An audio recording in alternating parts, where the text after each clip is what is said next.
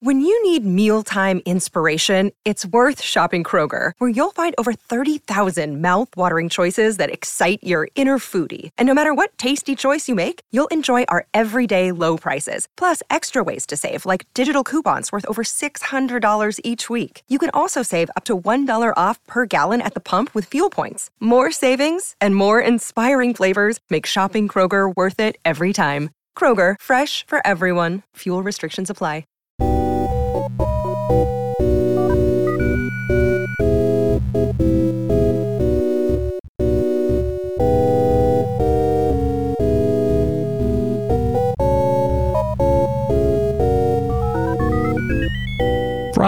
Head Stuff Podcast Network, welcome to Motherfocloir, podcast about words, Irish, Irish words, and words from Ireland.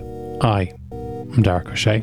And I am Peadar Ó Caomhánaigh. Wow, what a week, what a day, what a month, what a time Yeah. period. what a time period. It's all the same.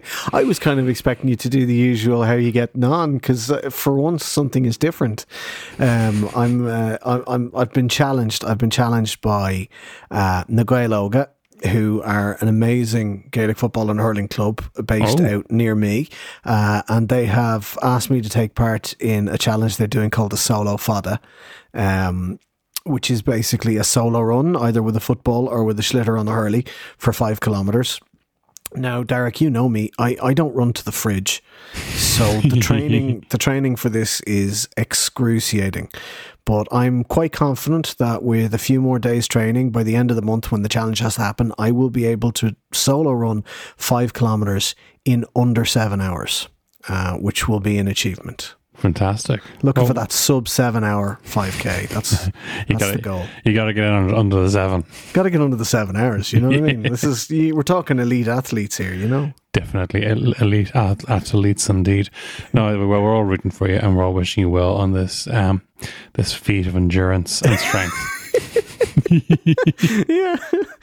I've um I I emceed um a five k and a ten k run um oh out in Marlay Park in Rathfarnham last no year before last actually. no, well, Um, 2019. It went really well. It was great. It was a, a big corporate event um, for one of the large Irish uh, um, corporations. Just every member of the company got to pick a charity and raise money and then go and do either a 5K or a 10K and either walk or run it. And like some of these, some of the times, man, unbelievable. There were there were people coming in uh, running a 10K faster than others were running 5Ks. Like it's unreal. Like the the amount of the amount of speed and endurance it takes. I mean, that is that's some real like elite. That is definitely under seven hours. You know, that is uh, top tier, top tier running. That's what I'm aiming for. Top tier. I used to work with a chap who was into this the Ireland's Fittest Family program, and he was I think I think he tried to get into onto the Ireland's Fittest Family program several times, and he was furious. He blamed his son for not being fit enough. and he's like that feckin' Aegis, you know, he's, "Oh, he's ruined it again for me. This guy, he's, he's one of these people, you know, he's like, oh, I want you to sponsor me to do like a charity kind of cycle around Cuba or just a charity jumping from an airplane. It's like, what the- you're having fun, not like you know, go ahead and raise money for charity, but don't just make it. Don't use it as an excuse to have a holiday, you fecker.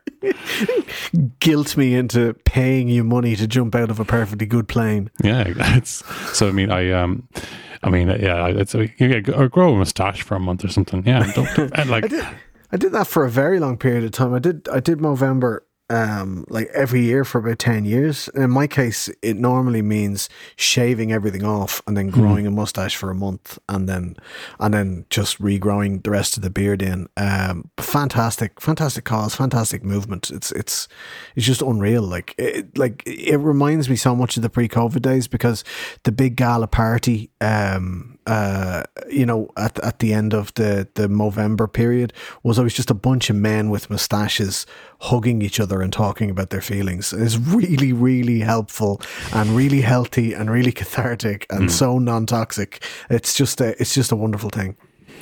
Definitely. I, I did remember once years ago, and yeah, I think it's, it's fun to have a moustache, but it's it, it, it didn't hasn't made moustaches more popular. It's probably made them less popular, and I think possibly November suffered from the beard craze. It has done because um, I I haven't done a full Movember in a couple of years now because um, the beard is in and the beard is big and I, I just don't want to lose it at this stage. So I still still give money every year to cancer research, but um, I've just given up on growing the the mo as mm. they as they call it. Definitely.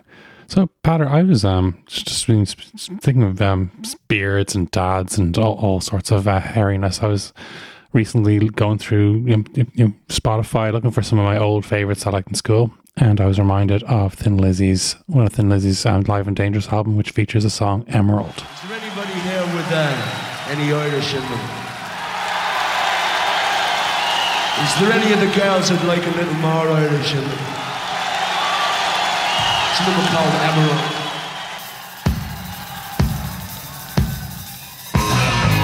Down from the glen came the marching men with their shields and their swords to fight the fight they believed to be right, overthrow the overlords.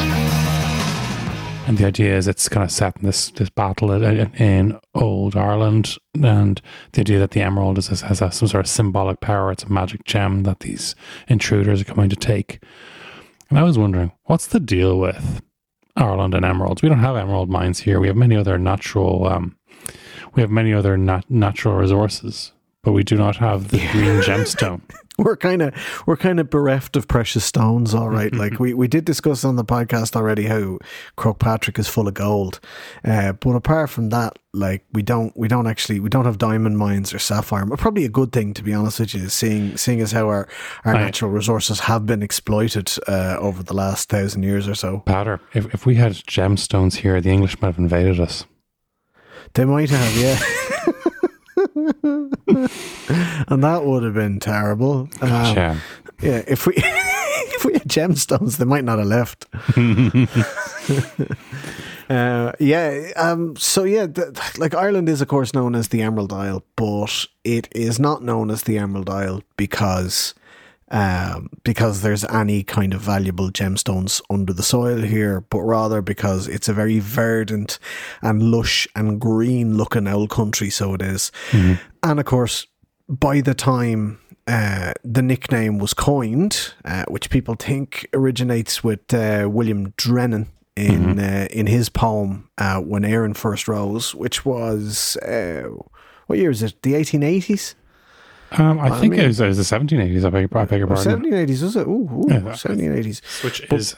Mm-hmm. By that stage in poetry, um, uh, by that stage in poetry, uh, emerald had become a, a synonym for green a, a, sort of a poetic um, allegory, like that you were allowed to just say emerald. You didn't have to say emerald green.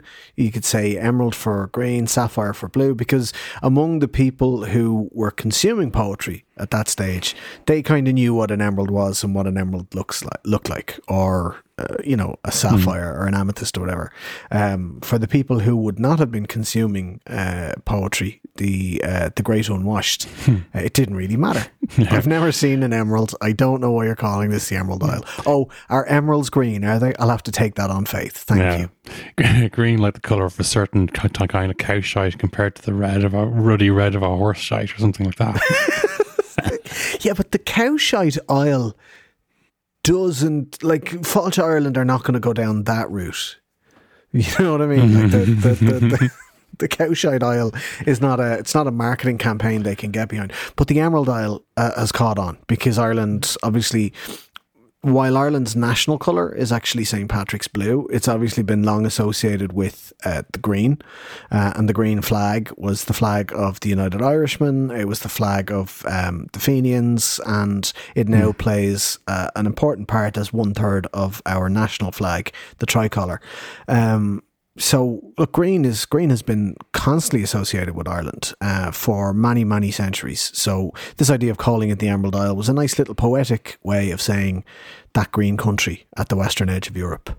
Mm, definitely, and and it's a funny thing. I just I was looking to William Drennan now, a very interesting chap, and I, was, I, just, I found the whole at the time the overlap between scientists and poet was was was particularly interesting. That he was a physicist as well as a poet and that the lad who discovered sodium was also a poet and a, and a scientist. And this is it's it's it's in and now we're so we, we so often hear about a kind of a, a separation between humanities and STEM that it's interesting to look back at it to a time when the, those divisions weren't seen.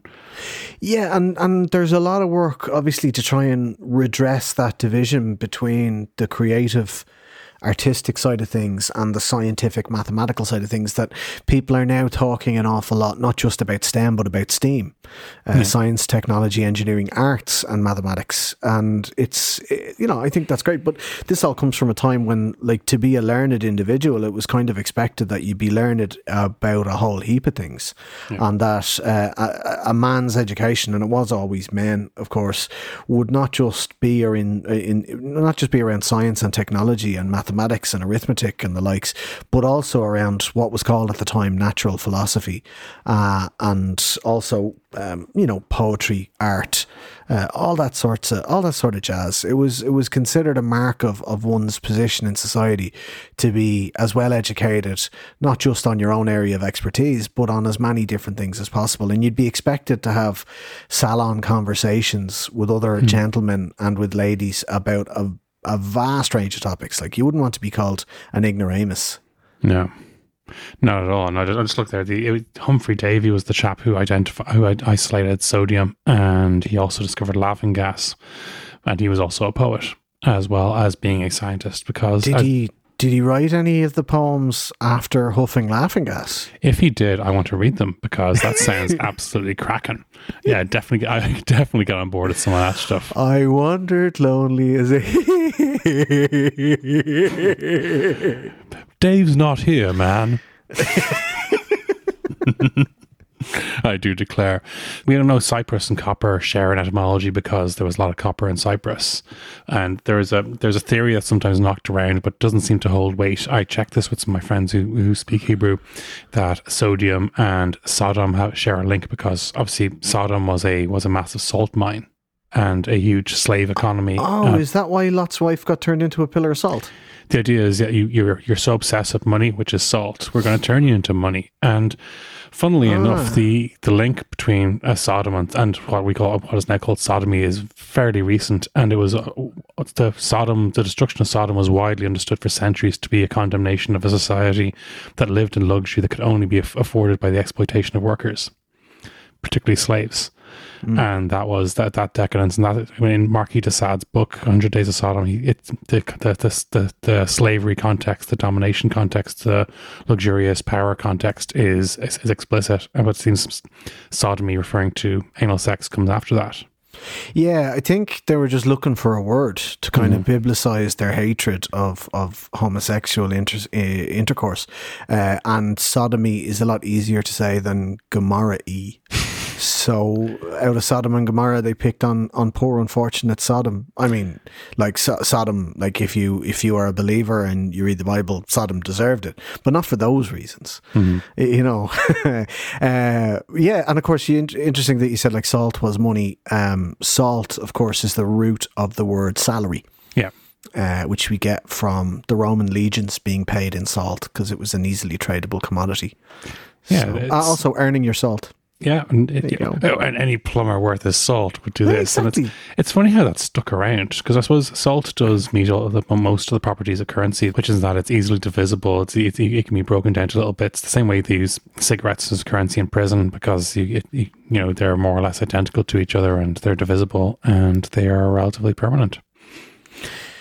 But yeah, yeah, I mean, the difference being that, like, I don't know if can you enjoy salt on its own in the way you can enjoy cigarettes. I I don't know, I, am an ex-smoker, mm. but I really enjoyed cigarettes. I, I would be terrible in prison mm. simply because it's like, oh, would you have anything to trade? No, smoked them. But to, to be to be a non-smoker in prison would be would be. You, I'd, rather, be, I'd rather not be in prison just yeah. just to get that on the table. My number one choice would be not to be in prison. But yeah, uh, after that point, yeah. Um, can you can you short sell Silk Cut Blue or something? Yeah, yeah, stonks. Uh, I do like still. I, am still confused. Like since the GameStop stuff, the Reddit stocks, uh, GameStop stuff happened. I've like, I've seen some amazing explanations of it. Mm. Um, uh, friend of the pod, one of our former guests, Brianna, uh, Brianna Parkins, did an amazing demonstration using cans of Guinness and squishy gummy sweets. Mm-hmm. Because I'm a professional ex financial journalist, I'm going to be showing you with a puppet and a big dirty can of Guinness. Let's go uh, and yet I'm still a little confused by it all. Mm-hmm. Um, you know, it's uh, yeah, it's it's an extraordinary. Yeah, it's, it's but fiat currency baffles me because at least like when you were paid in salt, right? There's a certain amount of salt available. Mm-hmm. And we will divide that up and give that to people, and you can use that, and you have a certain amount of salt, and you can trade that for goods and services. Yeah. And you can trade that for rent or whatever. Um, so it's all based on the fact that the scarcity of the salt is uh, is what's there, and you physically possess the salt and you pass that on to people. It's yeah. kind of like it's like we were talking about emeralds. It's like they're valuable because there's not a lot of them. Um, but all of a sudden, if somebody can just say, like, if a government can say, we're printing more money, like we're we're we're, we're 3D printing more emeralds, so there's more money in the economy, and money becomes worth less, and you become uh, that's where you get inflation, uh, and it's just this concept is mad. Why have we done this to ourselves? It's it's the strangest thing, and and and uh, people have said, and, and and and rightly so, that if a if there was a a, a monkey in the jungle that took more bana- harvested more bananas that needed and hoarded them away while other monkeys starved, people would would be doing research on why there was something wrong with that monkey. Yeah, but if a human does it with, uh, um, you know, you stick them the, in front of you, yeah, magazines. Yeah, of course. Yeah, Forbes magazine. Like yeah. they marry Grimes. All right. Yeah. Listen, I'm not going to be here when the uh, Elon Musk stands uh, come for you.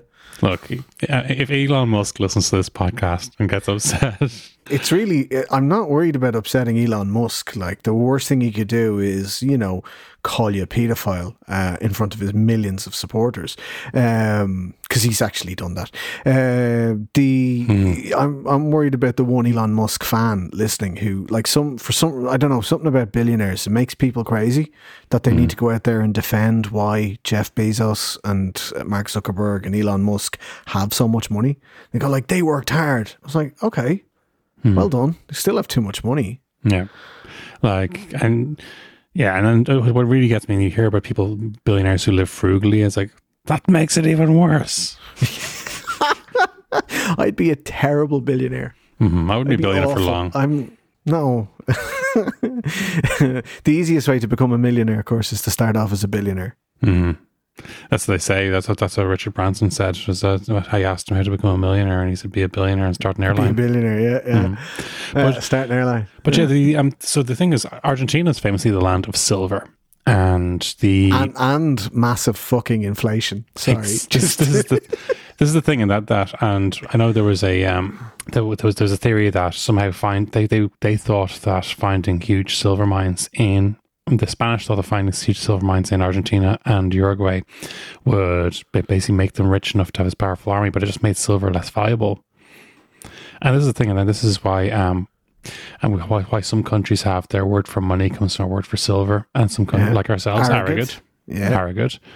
Well, Go. like we didn't have a we didn't have a concept of money until the the Northmen came uh, like we, we had an economy, but it was largely a barter economy, and the the value of things was calculated either in the equivalent value in cattle or slaves. Mm-hmm. So those were your units of currency: a cow or a cumal uh, or which was mm. a hmm. female domestic slave. Um, mm. So that and and like your um, your value as as a as a person, your standing in society was was was uh, it was basically accounted for in those terms. Like we had a, a form of weregild. Um, that's the Anglo-Saxon word for it. But uh, in in Ireland, if you killed someone, you could pay uh, basically effectively a, bro- a, blood ransom to mm. their family, and it was calculated in in cows, slaves, land, uh, and then when the Norse arrived and set up cities in uh, Waterford and Dublin and set up harbours in other parts of the country, they arrived with hack silver, valuable metal that they would cut off into little bits, the precursors of coins, and it was their money. So they traded silver for things.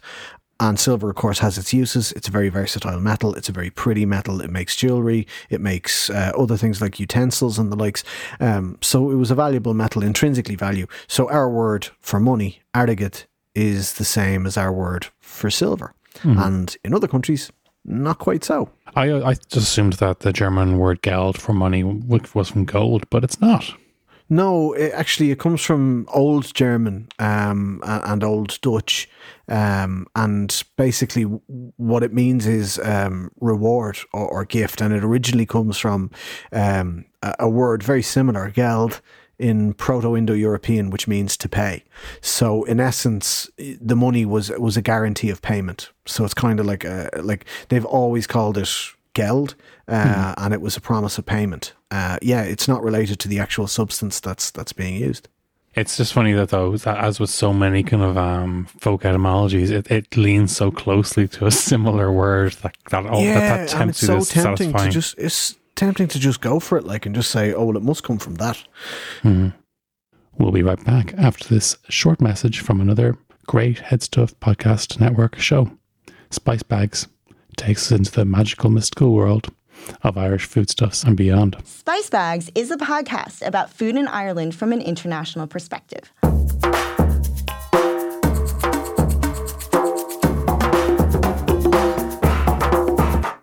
Hi, I'm May. I'm an American food writer, and I'm with my friends Blanca, a chef from Spain, and Dee, an Irish food editrix. And we are the Spice Bags, three sassy ladies with a lot to dish up. Join us for the chats. precious jewels and I suppose and like I like emeralds and uh, these were some of the, some of the boons of colonialism. And while there was there were em- emeralds in ancient Egypt, though we um, it, it seems that there there really emeralds really became a thing with the exploration of South America. Did they? I'm fascinated. I didn't know thing. that. But there were emeralds in northern Egypt, and this is this leads to the fact that Ireland may not have been the first Emerald Isle. Well, no, there is um, there is an island uh, called um, Zabargad. Um, uh, sorry, I- I'll get this full name right now. Uh, el Zabargad. In English, it's known as St. John's Island, um, and it's the largest of a group of islands in Foul Bay in Egypt. Um, and it is known as the Emerald Isle. It's nicknamed the Emerald Isle um, because it had peridot and emerald mines on it. And what I find really interesting about that is um, Zabargad the uh, the the name for it, uh, Zabargad, is so similar to the Irish word um, for emerald, which is smaragd. Ooh, So I mean, they they share a root word in the original uh, in the original. Um, I don't know. I suppose it was would it have been Proto Arabic? I don't know what they would have been speaking in, in Egypt at the time. Uh, but the first name for for emeralds uh, were was was quite similar to that. That's Smaragaid. Um, kind of kind of sound um, like emerald. Uh, I don't really know where does the um, where does the name even come from? I think yeah, it, it, I think it, it did trickle through from it did trickle through from from Arabic or or um, ah, ancient Greek. Hebrew words. Oh, and, No, and Greek too. ancient, ancient, ancient Greek, smarag, smaragdos, smaragdos, a green gem, which originally comes from a Semitic language, probably what was spoken in around ancient Egypt at the time. So, uh, smaragdos gave us the Latin smaragdus, uh, which then became in vulgar Latin, the Latin spoken in the Middle Ages, esmeraldas or uh, esmeralda, and then uh, Old French gave us esmeraude. And then from Esmeralda, we got Emerald and then Emerald. Um, So there you go. So th- there's the original Emerald Isle for you, Zabargad. Um, and then that word Zabargad is is sort of it's still with us in a sense in Smaragaid, the the Irish, which is a lot closer to that Semitic and ancient Greek uh, root. I like that. I didn't know that, and I had very rarely had the reason to use the term uh, emerald in in, in Irish because uh, like we don't have that precious stone here. It's not domestic. It's not indigenous to Ireland, and we don't. When we're talking about emerald green, we don't use the the, the comparison with the stone in Irish. Uh, Emerald green in, in Irish is Iathghlas. So the Emerald Isle is Ilan Iathghlas Naherin. Um, so yeah, so emerald as the color uh, is is is is a different concept in Irish, and it kind of it just shows you like eh, across two different languages, concepts don't necessarily always match up. Of course, and you, you find that some, some there might be there might be benign or malign associations between a certain um, element or animal or or place or time of day in one language that doesn't match to another. So, not a million miles away from the Emerald Isle on the coast of Egypt is the island of Lesbos, which is also considered sometimes called the Emerald Isle. Yeah, and, and Lesbos is called the Emerald Isle for the same reasons Ireland is. Compared to the other Greek islands, it's quite verdant. It's it's a very leafy um, island. Um, uh, so yeah, so Lesbos, um, which of course gave its name to um, lesbianism, uh, for example, because it was the home of the ancient Greek poet Sappho Yeah. and Sappho was renowned for being a gay woman, uh, and so from that we get the term lesbian. Even though if if you're from Lesbos, I think you're a Lesbosian. I don't think you're automatically a lesbian if you're from Lesbos. This is one of these contested terms because because of of, of Greece's um of, of ancient Greece's place in society. You find a lot of words have um for places uh, for being from parts of Greece or for even from certain islands of Italy have uh, have an additional meaning which which is which is captured in the English language. And it has been a case. I think there I think a Greek MEP did raise the point uh, that people from Lesbos should be the only ones entitled to use the word lesbian, which fell flat because you do have Yeah. you do have lesbian architecture in classical architecture. There's lesbian columns, which are from the island, which are found on the island of Lesbos. what's that like? A, a lot of throw rugs, If you say salt, salt lamps, loads of salt lamps.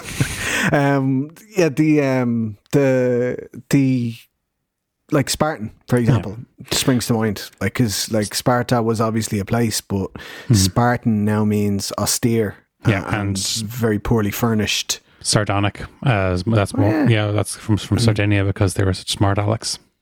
There you go. They were. Yeah, all right, all right, sure. I don't know if they still are. Like, I don't know if they still are. I've been to Sardinia a couple of times. It's a, it's a fantastic and underrated island. Um, I actually, I mean, it's uh, it compares favorably to Sicily. I've never been to either. I'll take your word for it. But I know you've been to another island, um, Phu Quoc. I have indeed. I visited the island of Phu Quoc of, of uh, Vietnam. I had a great time there many years ago before all this stuff happened. And, And I did. They, they have. A, I remember people thinking, you know, like black pepper is black pepper. I mean, how, how could one kind of pepper be better than another? But there, the the island's local pepper was is considered a delicacy. I thought, oh, you just put it in your chips or you put it in your in your on your on your your pho in the morning. And but I was amazed at how nice the pepper was. And it is also called an Emerald Isle. yeah, it's called the Emerald Island. Uh, and again, for the same reasons. It's a very lush green um, place, uh, a very lush green island. And uh, of course, Emerald Bay is one of the most famous resorts on Phu Quoc. Uh, and yeah, you've just mentioned pho, so I'm starving because that's the one thing I really, really miss about having to get on the bus and go into work in the city centre is a little Vietnamese restaurant on Capel Street called Aobaba, which just did amazing pho. I love pho now, and I had uh, yeah. it's- I, I just it was particularly well you often have it for breakfast there in Vietnam, as opposed to maybe it's it's traditionally presented maybe as a as a lunchtime dish in, in Lunch or dinner, Oh, yeah, because it's quite dinner. savoury, you know, it's um, and filling. But I would- I think I'd eat it for three meals a day. It's unreal.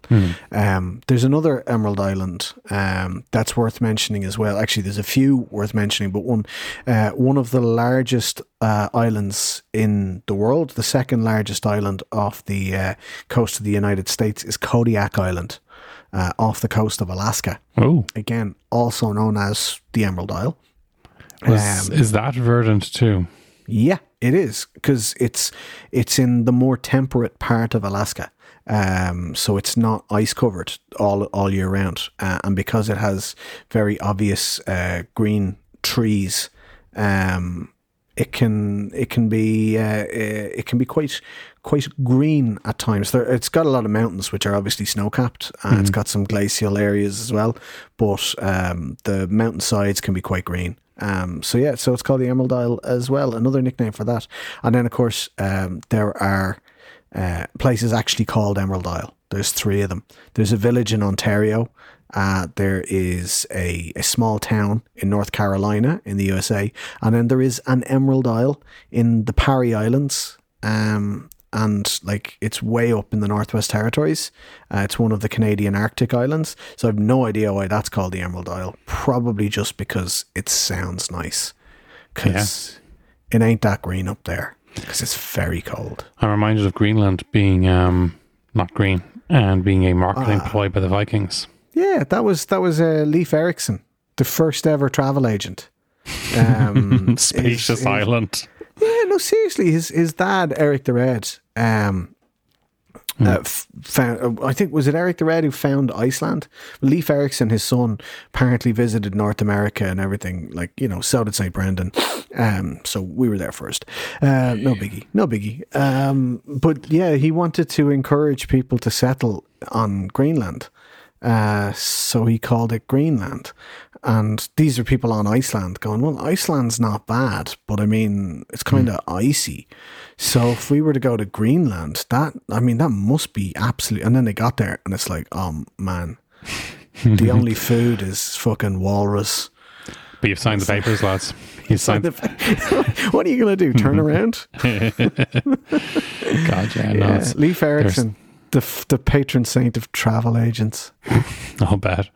So there's um the the song where, where we get the Emerald Isle from. I mean, I, I, and we don't know how, how aware William William Drennan was of some of these other Emerald Isles. It's possible as, as as a student of the classics that he would have been aware aware of Egyptian and Greek history, and he may have come across those names before.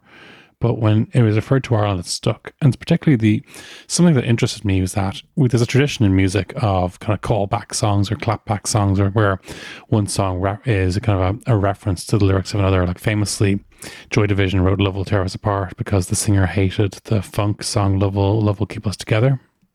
Oh, really? Yeah. That's amazing. And there are other there are there's other, other answer songs as well. I'm just I'm, I'm, I'm just trying to think of another one or two other ones. Um, what was the your man uh, Eamon had a song? Uh, don't- I Don't Want You Fuck Back. It, I don't want you back. yeah,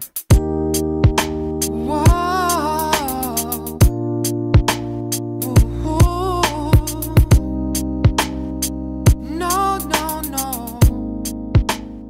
And then um, who did? Uh, the girl allegedly referred to in the song didn't answer back, and that that was also mysteriously on the same label. How about that?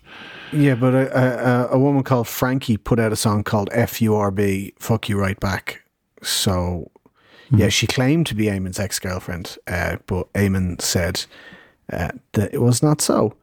Uh, and were they on the same label? I think they may have been because Eamon. I know Eamon was. He seemed like a nice guy. He was uh, obviously. We, we thought, oh my god, there's a lad called Eamon, and I can't remember if, if if Ciara was already a star, and that all these Irish names are turning up in in in, in American pop music.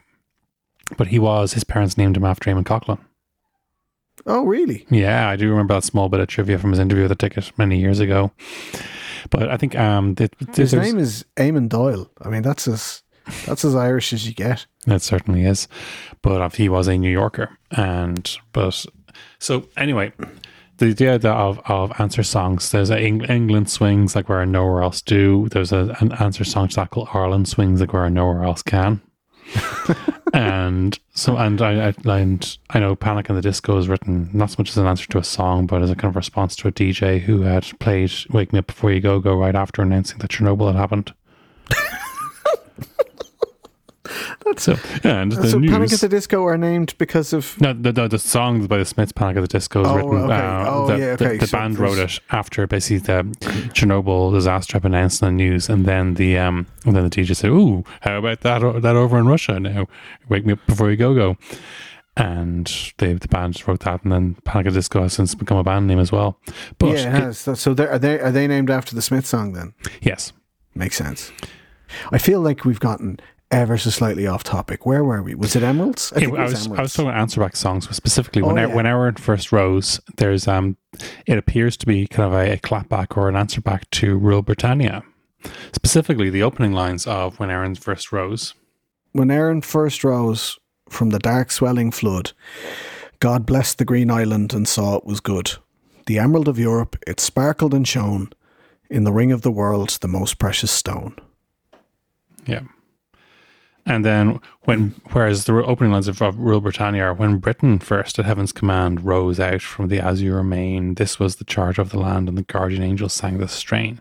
It's kind of a, um, it's almost like it, it, the idea of of a, of a country rising up from, or being being pulled out of the waters at the command at a celestial command is kind of there. But the Rule Britannia obviously has been getting a little bit of discussion recently uh, in terms of its um, its place in people's hearts. And Has it now? yeah, a little bit. It's in the discourse, is it? It's it's uh, Ta- Tasha's jocks a discourse. Tasha said discourse. uh, a, a, a Londini account.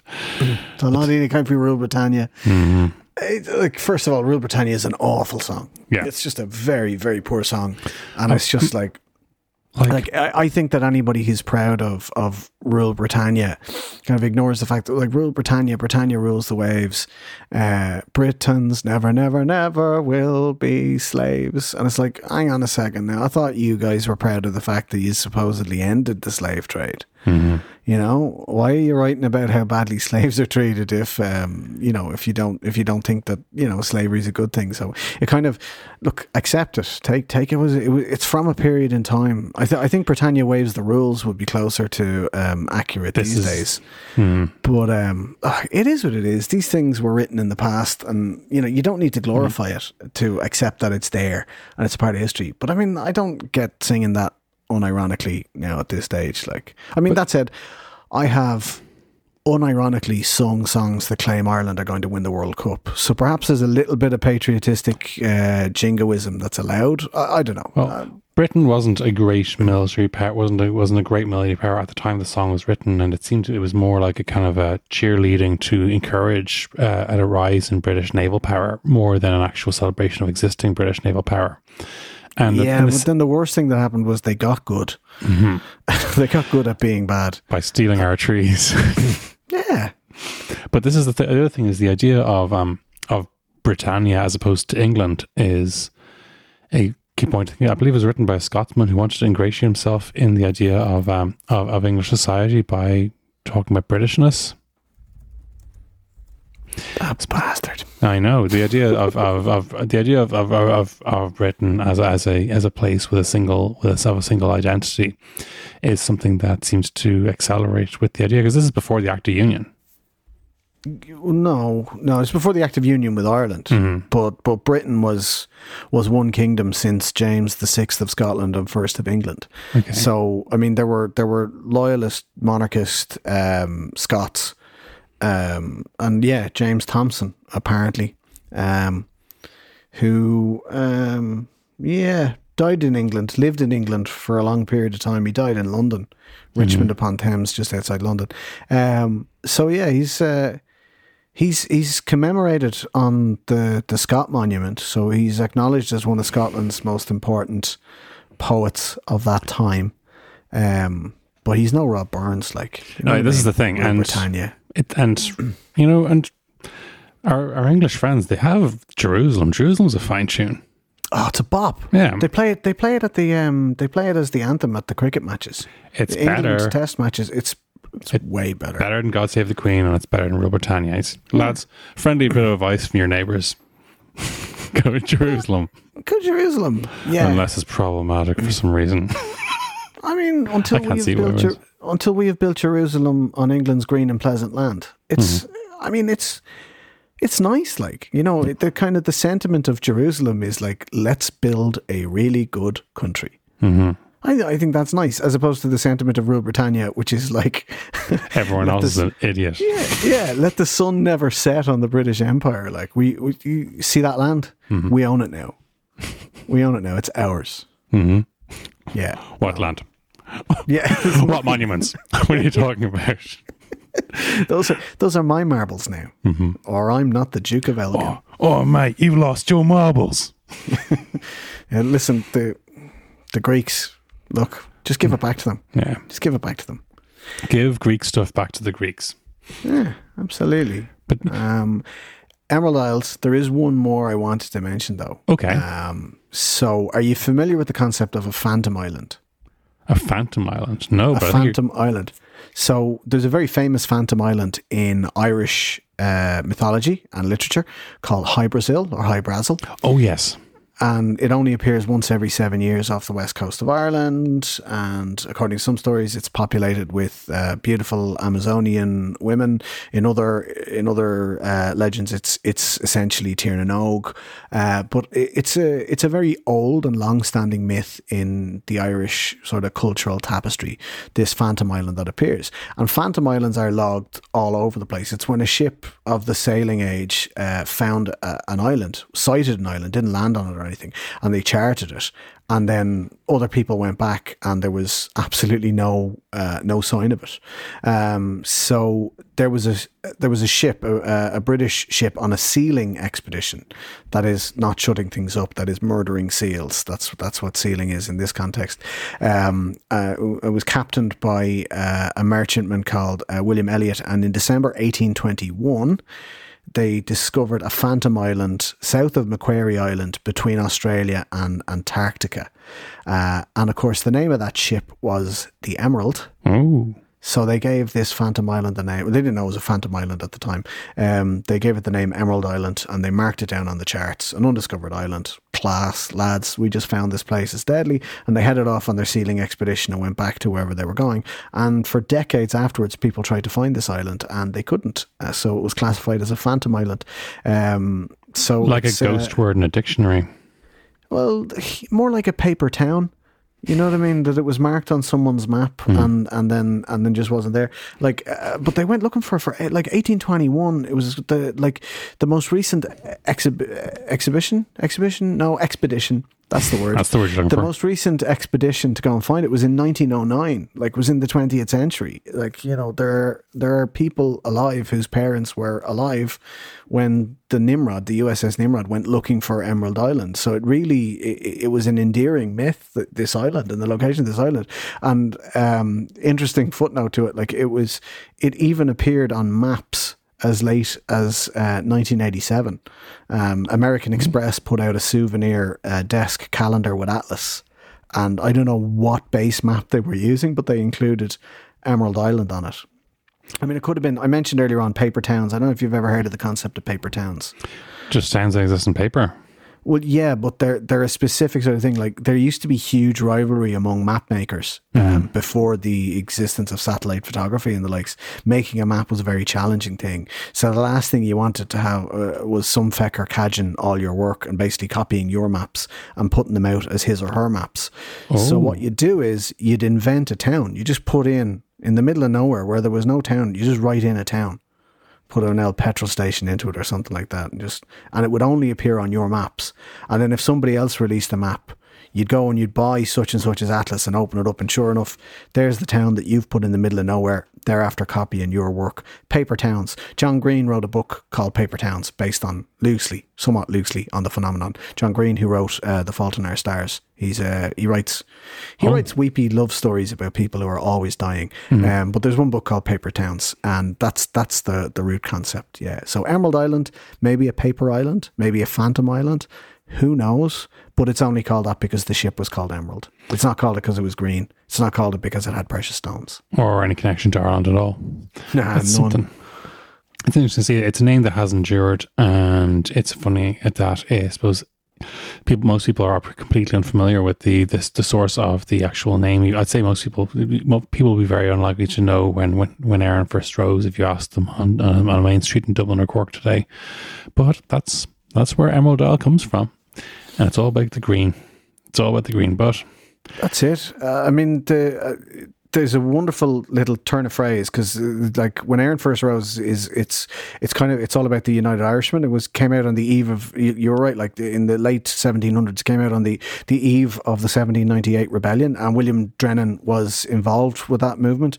Um, but there's some lovely little lines in it like alas for poor Erin that some are still seen who would dye the grass red from their hatred to green. So that's the association of green with Ireland, and green was the United Irishman. It was the green flag. So this was the green country, and the Brits would come and dye the grass red with the blood of of the Irish.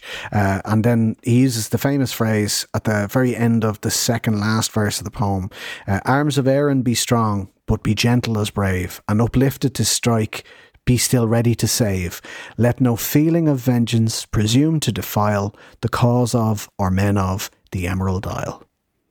Just as true today.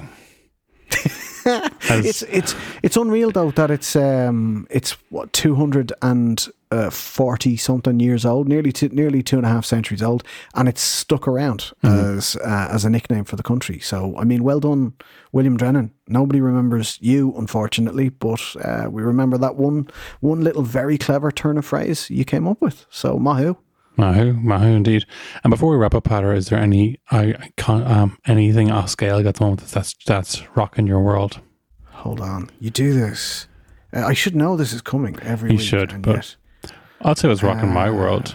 Our own yeah. Gearóidín is making masks and doing a bit of stitching, uh, doing a bit of tailoring on on Nos, but she has a she has her own mask shop, which is uh, Fualainn, which is which is on the Instagram. In fact, we're going to put the tag for that in our show notes, which you should totally on check out. fooling.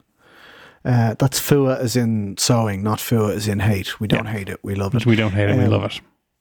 Look, uh, just in just enjoying all the Kirkle Cora that are happening out there. People taking the opportunity to use this this time when we're shut away. Um, and I just uh, saw a wonderful tweet. Can't remember who it was from, but just somebody saying that they're in a, a class with Gaelchultúr on a Monday evening, and just how supportive uh, and brilliant it is. So, not content that I'm consuming myself. Uh, well, I'm consuming your tweets.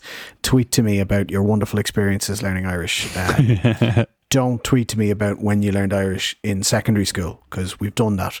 Um, but yeah, uh, no, enjoy enjoy yourselves. Now is the time if you are in the privileged position that I am, where you're able to work from home and you're not sick, uh, and you've got some time in the evenings. Um, I think it's a fantastic opportunity to improve yourself. To to improve yourself sounds a bit preachy, doesn't it? But to take on a new skill, try a new thing, Yeah. and it might be it might be the couple of focal. That'd be class. Absolutely. That, what could possibly go wrong? and on, on, and on that ominous note, on that ominous note, it's a slán from me. August Slán Wemshire.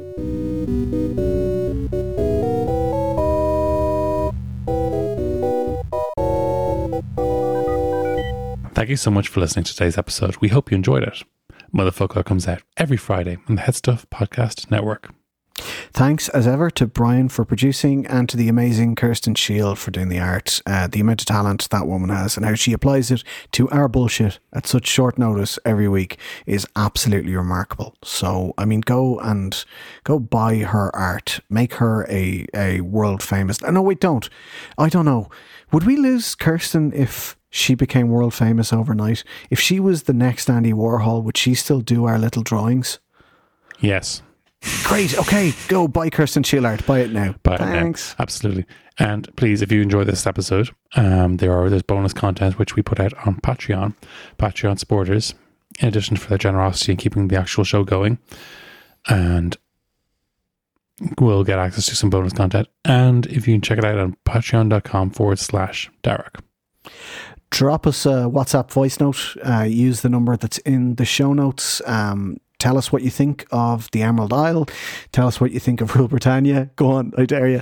Uh, tell us what you want to see in a future episode. We'll be getting back to Logainmneacha at some stage in the coming weeks. Um, it's nice to just take a little break from that subject every now and again.